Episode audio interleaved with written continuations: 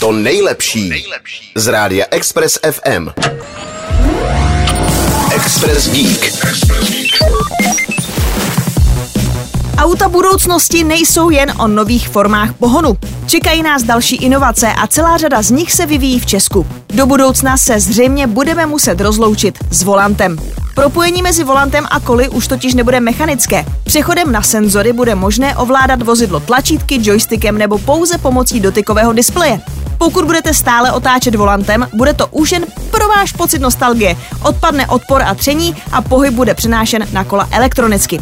Technologii Steer by Wire nabídne českým zákazníkům třeba Toyota, ale zatím se nevzdá klasického volantu.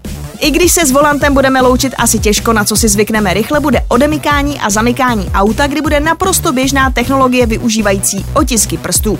Záležitost, které už dnes některé automobilky nabízejí, a to nejen pro odemykání a zamykání, ale také k nastartování vozu. Zkrátka, teď nám stačí mít klíč v kapse, do budoucna ho nebudeme potřebovat vůbec, takže budoucnost je bez klíčů a bez klik.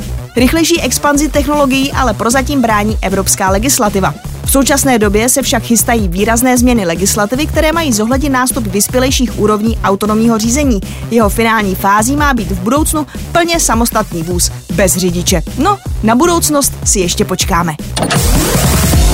Express Geek.